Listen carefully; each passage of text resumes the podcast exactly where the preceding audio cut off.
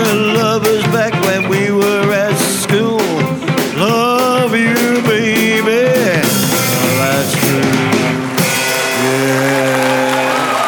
welcome back. Welcome back. Welcome back. Welcome to the Patreon, folks. Oh, yeah. Hey, if you just signed up, thanks heaps for doing that.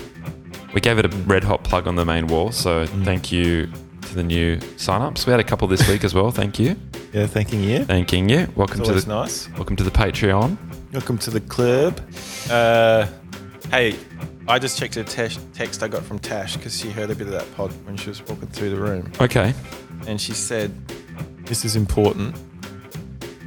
The Hard Rock Cafe special is still on. Oh and my I god. said, How do you know? And she said, My friends go there.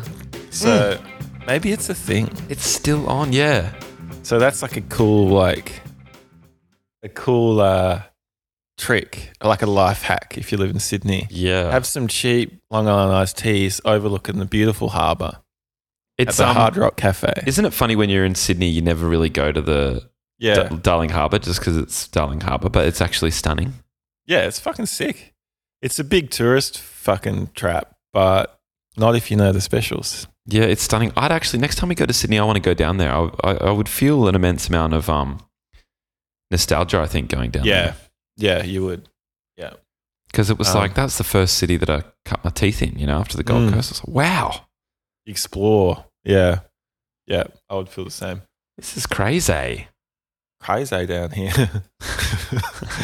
I had this job for a while where I'd walk through Circular Quay every morning from the bus. So I was living in Randwick and then like working in Millers Point. Yeah, And so I'd walk like I'd get off at Circular Quay at that bus those bus stops there, right by the fucking opera house. Mm. And I'd walk past like all the way down every morning. And Yeah. it's just like under the harbour bridge and stuff. And it never got old. Every day I was like, wow. yeah, yeah. It's it's gorgeous down there. Uh, I, I remember actually when I first started going to uh, twelve step recovery meetings nine nine years ago. Um, that the meeting that I was going to was at Circular Quay, and the meeting was at seven a.m. and I was going pretty much five days a week. Yeah. So I was having that same experience, getting off the train, sun was shining, newly sober, just like wow, this is Yeah, that's amazing. this is gorgeous. Yeah, it really is gorgeous down there. Yeah. Um, Which leads us to the next question, I guess, Todd. on that, we had a question. Um, basically, the question was I was wondering how your return to alcohol is treating you.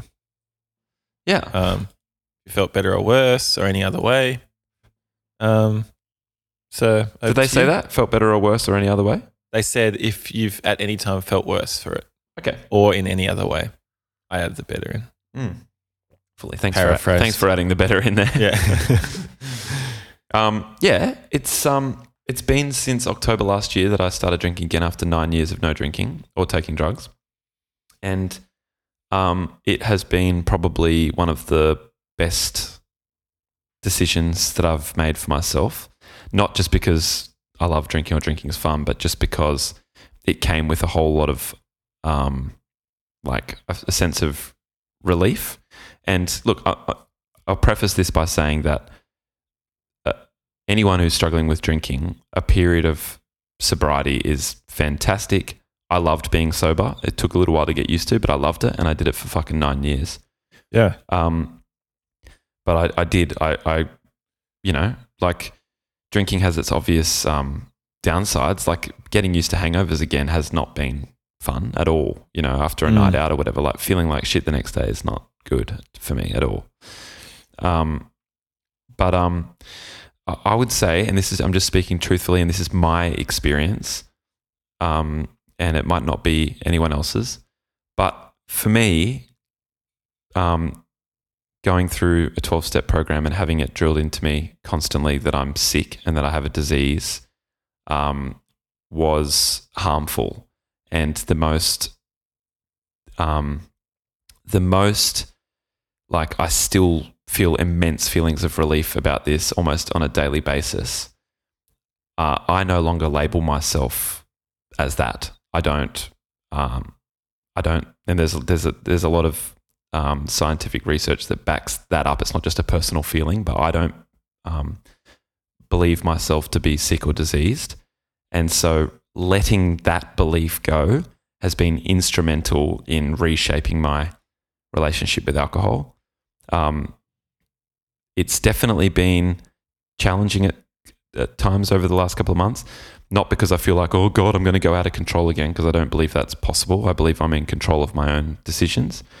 But re establishing a relationship with anything after that amount of time away, particularly when it was troublesome for me in my early 20s, has had its challenges. Mm. And I've needed to communicate really openly with my partner and with my friends and all that kind of stuff and like kind of keep them in the loop with how I'm traveling with it. But for the most part, it's been fucking awesome. Mm. It's been fucking Yeah. awesome.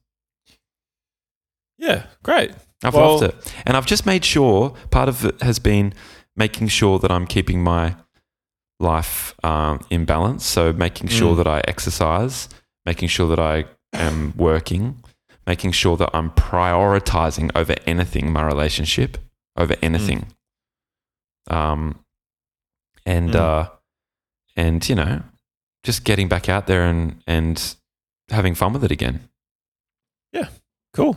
Yeah, I think. Um, would you say the period of sobriety helps because now you do have that different relationship with it, and you, you know, and you Yeah. were able to approach things with a different sort of view and attitude. Well, definitely. Like my when where I was um, with it when I stopped was I believed that I was fully out of control and that there was Mm. nothing I could do in my own power to bring me back to a regular relationship with it. Which is a self fulfilling Prophecy. prophecy. It is. it? Yeah. So that was Yeah. my mindset back then. I didn't have the tools or mental awareness, um, or sort of uh, um, objective kind of perspective on the whole thing to be able to sort of pull myself out from that. And so it required at the time me, you know, but over that nine years, I got older and um, Hmm.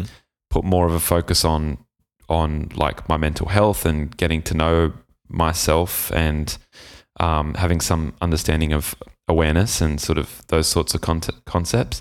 Mm. And so it was a different mind that I came back to it with. Yeah. And I wouldn't have started doing it again had I not felt 100% ready to Yeah. as well.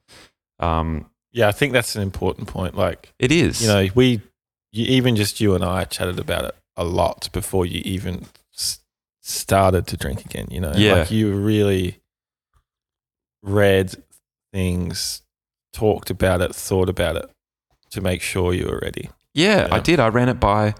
I had. I remember having extensive conversations with you about it. I had extensive conversations with Kate. I, I spoke about it to my family.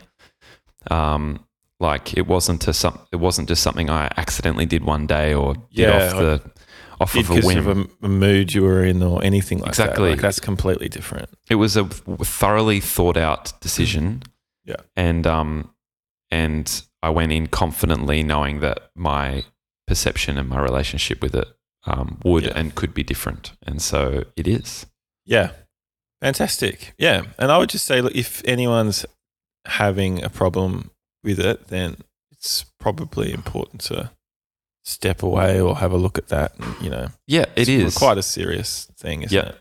and I mean this as well. Anyone that I've had a bunch of people write to me um, who are having, you know, maybe a bit worried about their drug or alcohol consumption, and um, I'm always down to talk to anyone, especially from Mm. the Patreon, who writes in or whatever about any of this stuff. Like, uh, Yeah. more than happy because I know that it can be a really lonely and fearful, super Confusing. fearful and confusing place.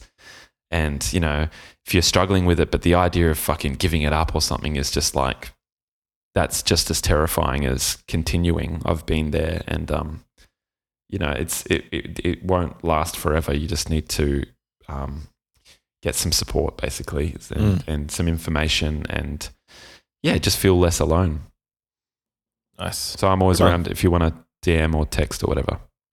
Oh, for it. No, just kidding. um, this is a separate. Uh, you happy with that? Mhm. Want to move on? Mhm. Great, great answer, by the way, and thanks for the question. Um, it's from the same person. Um, by DM, so I'll keep it private. Um,